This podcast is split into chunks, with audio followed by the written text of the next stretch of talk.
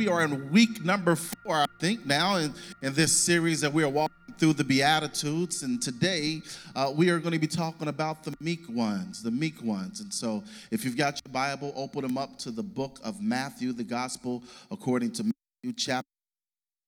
And, um, and uh, Mike, I'm not even getting loud yet. Sorry, going out. I, I don't know. Uh, Matthew chapter 5, beginning at verse number 5 and um, and of course it'll be available for you on the screen. Uh, from the New International Version, really brief. This is what it said: "Blessed are the meek, for they shall inherit the earth. Blessed are the meek, for they will inherit the earth." She wasn't the first one, actually. Um, matter of fact, she wasn't the first one, nor was she the second. In fact, on that year in that city, she was number three. Number three, the, the second of them didn't really get much attention. She was a very poor girl, and uh, the leaders of that era didn't believe that the optics, because of not only her poverty, but also because of her alcoholic dad, that it wouldn't be optimal for the movement. The first one, however, leaders of that day thought that she was the one whom could help them to begin to make a change within that city and prayerfully throughout the nation. She was a feisty, fiery 50 year old by the name of Claudette Colvin. One day, March 2nd, 1955, this feisty 15 year old was on the bus, just as was custom in that town. She was on the bus and she was en route to we don't know where, going down Dexter Avenue, as we were told. As she was there on the bus, she seated in a place, an area that they literally call no man's land. I know oftentimes in history we hear that this place was what was called the front of the bus or the white section of the bus. That's actually untrue.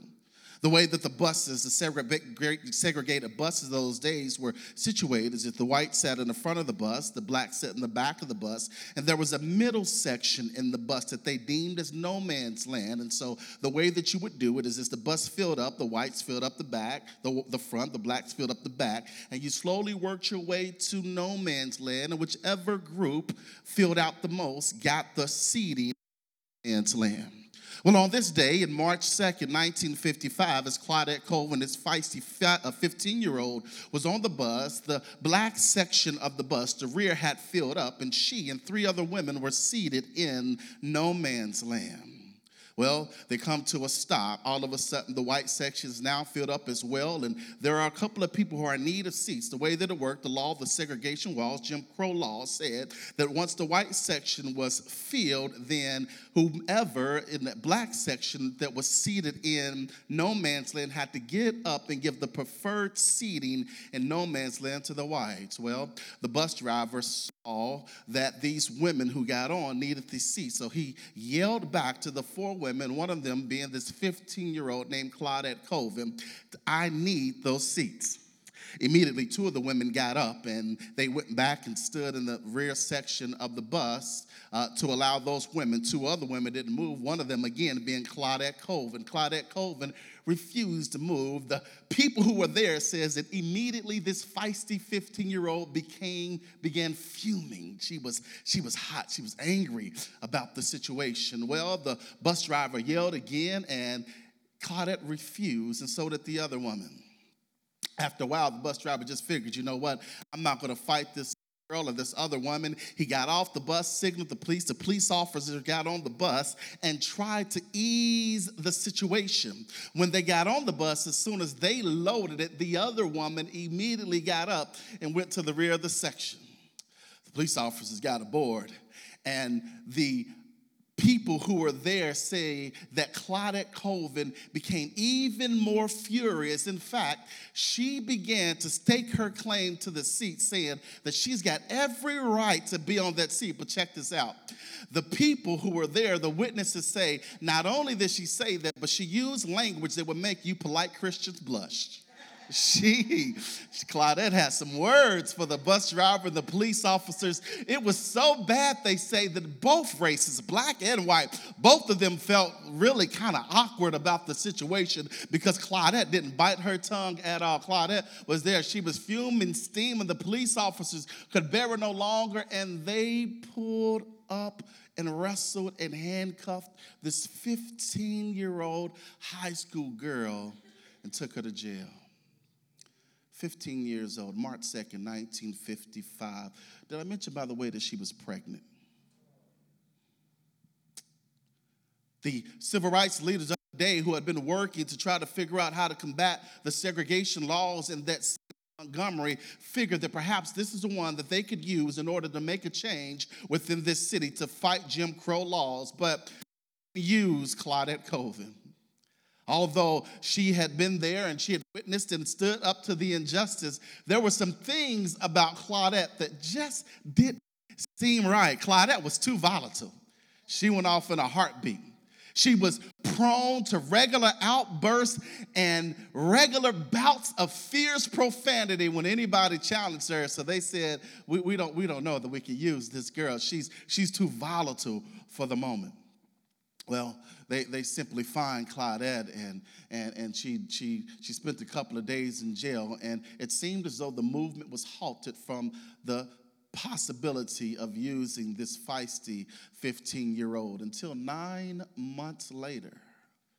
Nine months later, in the very same city, uh, older woman who so happened to be one of Claudette's mentors of such for the NAACP youth rally. There was a connection there. This older lady got off work tired, just like Claudette. She got onto the bus, seated in no man's land. The black section filled up, the white section filled up. Someone got on the white section. The bus driver yelled back. A guy by the name of J.P. Baker, who was the bus driver, Baker yelled, I need those seats.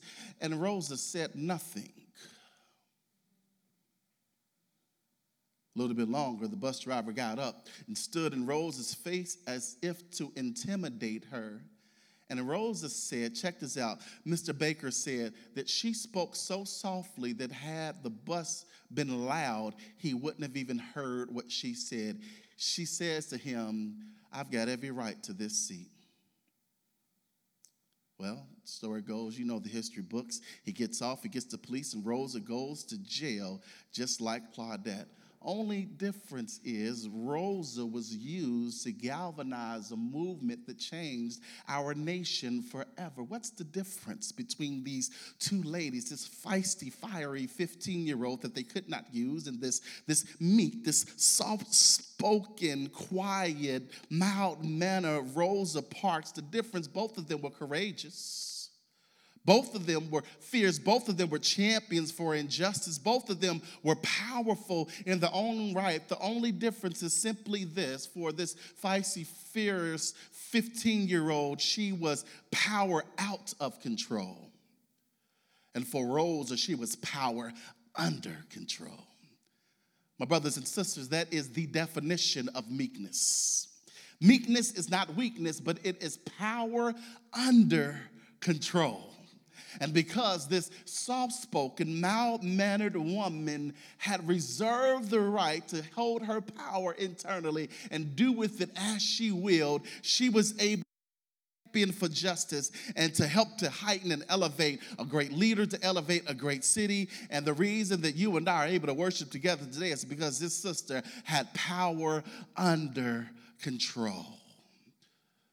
Yeah, I am mind, let's go back to this day that Jesus is speaking to the people on this Sermon on the Mountainside. As Jesus is now standing with the people and he's allowing the people to gather in around him. You remember the, the scene, we've been explaining it for a few weeks now. These people are coming and they are there to see their Savior, this prophet who's got a word for all of them. He's on the mountainside and they all begin to gather in around him him.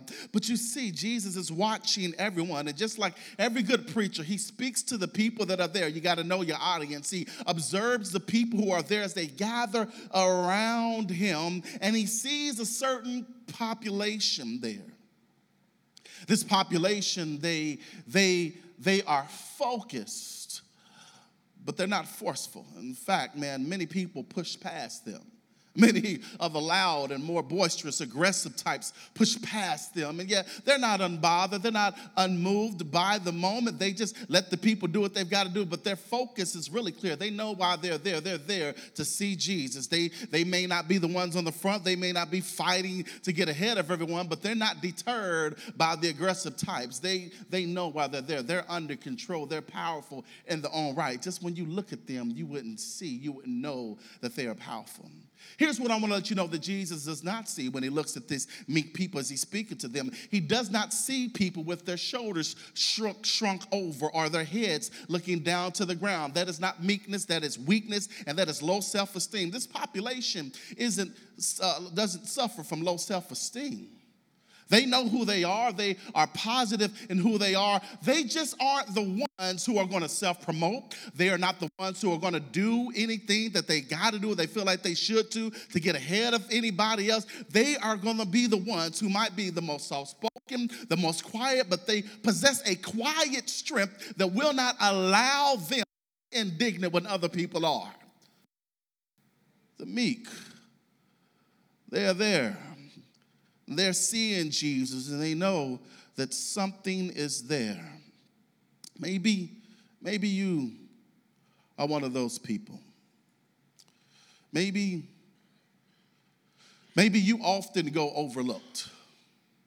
Maybe you you are at work or at school and you watch people who self-promote and who are often the loudest and the most aggressive get ahead of you and you don't have self-esteem or low self-esteem but if you're honest you suffer from the effects of always being looked over as a matter of fact, man, when you go home, you wear this often. You wear the reality that you wish you would have spoken up. You, you wish you would have said something. You wish you would have stood up for yourself. You wish you would have promoted yourself a little bit better. You are tired of people getting ahead of you. You are suffering from this. And although you don't have low self esteem, you feel like, man, if I could only be like them, then perhaps my time would come. And you stare at yourself in the mirror day after day after experiencing some of the loud and proud and more boisterous persons. And you say to yourself, matter of fact, you pray to God, God, how come it's not me? Come I am not as strong as they be? How come I am not just as they are? Lord, what is it about me that people look over me and they see them? You wrestle with that day in and day out. Yeah, that may be what you wrestle with, what you pray for. And gather around, believe it or not, Jesus knows this story and he sees them and he says to them, Listen, hey, you, blessed are the meek. I see you and you will inherit the earth. I had this conversation with a lady, Maeda. Maeda, man, she she's a blessing, man. She she she has been performing this job for some months now, at least about a half a year. Well, she goes into an interview. And, and after the interview, we talked to her and we asked Maeda, we say, Maeda, did you get the job? She says, No, I didn't get the job. And, and I asked, How come you didn't get the job? She says, Well, uh, they said that I didn't interview well. I, I said, Okay. And she says, and, and, they said that I didn't perform so well in, in the role playing. And I asked Maeda, I said, Well, did you tell them that the last six months you've been interviewing quite well, working the job? In fact, you've been interviewing so well that your supervisor actually asked that you apply for the permanent position. Did you tell them that? She says, No, no, no, I didn't say that. I said, Did you tell them that for the last six months you've been role playing quite well, that you've been doing a great thing or a great job while you're there role playing currently? She says, Just no, no, I didn't say that. I, I, I just let them say what they wanted to say, and, and, and I'll be happy when I go back to my former position. she's she she's despondent by this. I'm upset. I'm hot-headed because I, I, I, see the injustice that this young woman because she is not loud because she is not the most boisterous person she's been overlooked by something that should be hers. And i want her to fight but i thought about it. Blessed are the meek that God has something for Maeda. And although I may be hot headed and angry, she's right where God needs her to be. I want you to know, brothers and sisters, if you are a meek person, man, wherever you are, whatever you are experiencing, exactly what God has for you. It's exactly where you're supposed to be. You have to act like other people to get what God has for you. You have to simply be who God called you to be because as God is speaking to the people there, He's letting them know, I see where you are. I know where you are. I know the injustice that you have experienced at work, in your family, on your jobs, in your school. I see it. Be happy because the inheritance is yours. Now, in saying all this, I, I want to speak to population that I just lightly alluded to. These are my people. Um, never, ever in the history of the world has anyone ever referred to me as meek. It's just not my wiring. I am loud, I am boisterous, I am aggressive. That's how God wired me up. So if that is you, Wayne, if you are like me and we are in that that is who we are. Please remember, as Pastor Matt taught us a few weeks ago, what Jesus is not doing is giving us his preferred list of character traits that every good Christian ought to have. God did not wire me up to be uh, meek. I couldn't be quiet if I tried to. It's just not how I'm wired up. I'm loud. My whole family is loud. It's just in my DNA. I got loyalty, royalty, and loudness in my DNA. That's just what we do. You come to my family for a get together, we are yelling, but we are not angry. We're just talking. That's just what we do. I am not meek. Some of us are not meek, but truck just out. Just as God has called the meek people to be as they are, God has called you to be as they are. You don't have to try to put on somebody else to be where God needs you to be. Simply be you.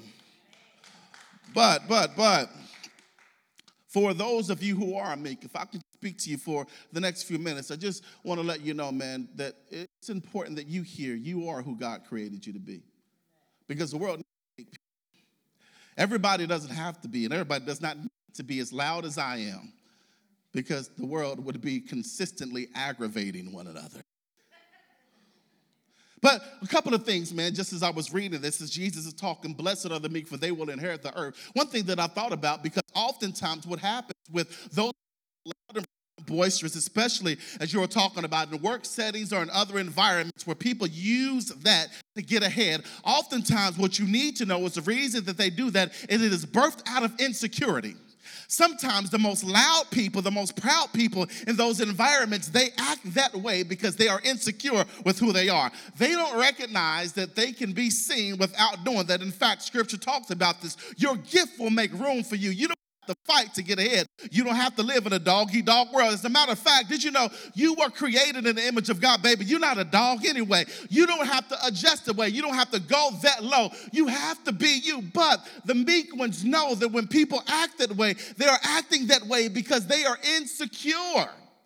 And you don't have to be insecure because Jesus said, You will inherit the earth, which simply means this you were created by your connect. You were created by your connect. You don't have to push past people. You don't have to be aggressive towards people to get ahead. The connection that you need for the inheritance, you already have it because He created you. He made you that way. He knew who you are. He knew what you were going to experience, and He created you that way. As a matter of fact, it's a couple of things. Let me let me paint this for you real quick. Um, Jesus is actually referencing another scripture here. A wonderful scripture. You've heard it before. Psalm 37. I love it. I love it because this is good. This chapter, we're going to read this in the Old King James. This is for the sanctified folk right here. The Old King James, uh, because this is what Jesus is referencing right here. He says, uh, Fret not thyself because of evildoers. Neither be thou envious against the workers of iniquity, for thou shalt soon be cut down like the grass and wither as the green herb. Trust in the Lord and do good. So shalt thou dwell in the land, and verily thou shalt be fed. Come on, keep going. Delight thyself also in the Lord, and he shall give thee the desires of thine heart. Commit thy way unto the Lord. Trust also in him, and he shall bring it to pass. And he shall bring forth thy righteousness as the light and thy judgment as noonday. Hold on for a moment. Right there, it's really what Jesus is referencing and what the writer of the psalm is talking about. You don't have to worry about those people. God sees their evil intentions. God sees the things that they are doing to get ahead. God knows that they stepped over you. God knows that they have trampled upon you. God sees it. And God is saying essentially to you, baby, don't worry about them, for their time will come. What you need to do more than anything is just trust in my plan. I knew where you were going to be, I knew what you were. If you just believe in me, I'm going to help you to get ahead. Don't worry about them. Come on, keep going. The next part. Rest in the Lord and wait patiently for him. That's the problem right there, right? Says, Rest in the Lord and wait patiently for him. Rest in the Lord. Meek ones, rest in the Lord. Trust. Wait patiently for the Lord, and the Lord is going to show up. I know you're flustered at times, and I know that you spend a lot of times wondering when will your time come? When will your door open? I know that you're oftentimes discouraged because people don't see you in the proper light and people look over you. But the Lord is saying to you, Jesus is referencing right here that all you need to do for the moment is just rest and trust in Him and wait patiently for Him. And fret not thyself because of him who prospereth in thy way, because the man who bringeth wicked devices to pass. Cease from anger and forsake wrath. Fret not thyself in any wise to do evil, for evildoers shall be cut off, but those who wait upon the Lord shall inherit the earth. Come on. For yet a little while and the wicked shall not be. Yea, thou shalt diligently consider his place, and it shall not be. But the meek shall inherit the earth and shall delight themselves in the abundance of peace. Jesus is referencing this very idea because he knows the entire story. He knows the experiences of the meek ones. He knows how they feel. He knows what you've been going through. He knows your story. And so Jesus points back, man, to an age old psalm to let them know the entire story that you've experienced and that you've been fighting and trying to work your way to my presence, baby. I know what you've been going through. And I want you to know that I see all of you. I see your entire story. But not only do I see your story, I see their story as well. Man, you don't have to raise your hands for this, but I, I know because we're all humans.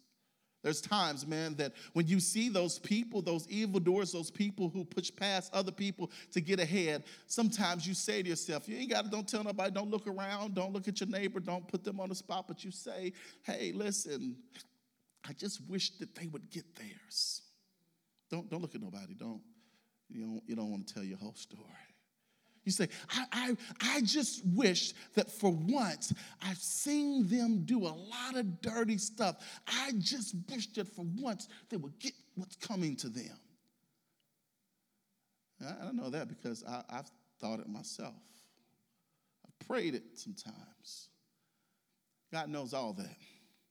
And so with this psalm, he encourages people to let them know, man, those wicked people who do everything that they can do to get ahead at the expense of other people, justice will come. Justice will come. Blessed are you. I see you. Be happy. I got you. For you are going to inherit the earth. I love this though. I love this though. Uh, in the other translations, um, it says this uh, in, in, Psalm 37. It says, uh, "But the meek shall inherit the land." This is the only translation that says earth. It's really land right there. There's a difference because right here in Psalm 37, uh, it says the earth, the land. But if you go to Jesus in Psalm, I'm sorry, in, in Mark or Matthew chapter 5, he says the earth. There's a difference there that Jesus is pointing to. Uh, what Jesus is pointing to is basically the small mindedness of people. Uh, that oftentimes what people are do is that they are they are reacting aggressively towards other people for the sake of the land. This was about israel. So this this this psalm was saying listen if you are meek then you inherit the land of israel. You inherit this space. Jesus is saying i want you to think bigger and better than simply the land. I want you to think of the earth so if you're a meek, you don't have to worry about inheriting the land. Let the other people have the land. Don't think that small. If you connect to me, you're going to inherit the earth that holds the land. Uh, Jesus is saying, let them have the land. And if you connect with me, I'll give you the inheritance of the earth. You're thinking too small. Jesus said, um, Listen, um, I'm going to give you abundantly and beyond everything that you have asked or imagined. You're thinking land in your prayers, but Jesus is saying, I want to give you earth. All right, y'all stand out with me. Um, y'all thought Maeda's story was over, right? It, it, didn't end there. It didn't end there. Check this out. Um, Maeda goes back to her old position. Here's what happens. Uh, eventually, I get word that she quit her job. And so I'm feeling bad because I'm thinking, man, she was so rejected, so dejected because of the moment that she quit her job and now she's pretty bad off. And so I asked somebody who knew her, I said, listen, what's my editor doing right now? They said, oh, no, she quit her job because there was something else that she discovered she needed to be doing. I said, well, what is that? Well, she is a Spanish speaking, she's Hispanic, she's Spanish speaking. She recognized that there's a lot of injustice for people like her the Hispanic people who need jobs, who, who need somebody to be kind of a, a, a buffer between them and the work world. So Maeda allowed that moment to affect her to the point where she recognized my people need somebody who can go before them. So she left her job where they rejected her to start her own business where she helps to employ people like her. Yeah, she was at her job thinking that God had the land and God blessed her to get the earth. And what you got to recognize oftentimes is this sometimes when people walk over you, it's because they're trying to get something that God has that's not for you. And you've got to be willing to suffer the rejection to get full promise of God's plan for the earth. Blessed are the meek, for you will not inherit the land. God wants to give you the earth. This is, this is one of those things, man, that's a part of the, the paradoxes of our faith. It's a paradox. You know, paradox is it's, it's something that seems to be contradictory but has a, a major element of truth with it. Christianity is, is, is big about paradoxes. Um, you, in order to receive, you got to do what? You got to give. That, that, that's part of the paradoxes. Uh, we see unseen things. Paul talks about that. Uh, or we conquer by yielding. Um, we find rest under pressure or under a yoke. We, we reign by serving. Um, we are made great by becoming small. Uh, we are exalted when we humble ourselves. Um, we become wise by being fools. We are made free by becoming servants. We gain strength by being weak. We gain triumph through defeat. We find victory by our infirmities and glorifying in those. And we live by dying. And the meek, the humble, those who are gentle and patient, they will inherit the earth. It's a paradox. God wants you to know that the system, the structure, the measurement by which the world leads and leads itself to isn't the way that I choose for my people to do so. Humble yourself, therefore, before the mercies of God, trusting in Him, and He will. It's a paradox. Make yourself low. And God will use you and your patient, gentle self to do something that's subversive in itself that will help you to see his glory, his goodness beyond anything that you could understand. The meek, my sisters and brothers, they will inherit the earth. They will see the goodness of the Lord. They will get more than you worked for. You know, the, the blessing also about this whole idea is the word inherit. It's the fact that inheritance means that you become the beneficiary of something that you never earned or worked for because of the work of someone else. You receive the benefits of somebody else's work simply because of your connection to them. So, what Jesus is saying to them, the paradox of our faith, is you need to be happy in this. You don't even have to do the work yourself connected to me. You trust in me. You wait patiently for me. You remain gentle. You allow people to do them. You let people run over you. You let fierce in this dog let people be cruel and mean. You let that be their story, but you remain humble, remain gentle, remain patient, and wait for me in this season. And what will happen is this because of your simple connection to me, you're going to receive a blessing, you're going to receive the benefits of my inheritance simply because you're my child. That's what God has for you. That's what God has for the meek. That's what God wants to see you cling to. Brothers and sisters, I, I know that it gets rough, and I know oftentimes you feel so low because the world seems to push past you. But lift your head up. Trust in the Lord always and. And the inheritance will be yours. Amen.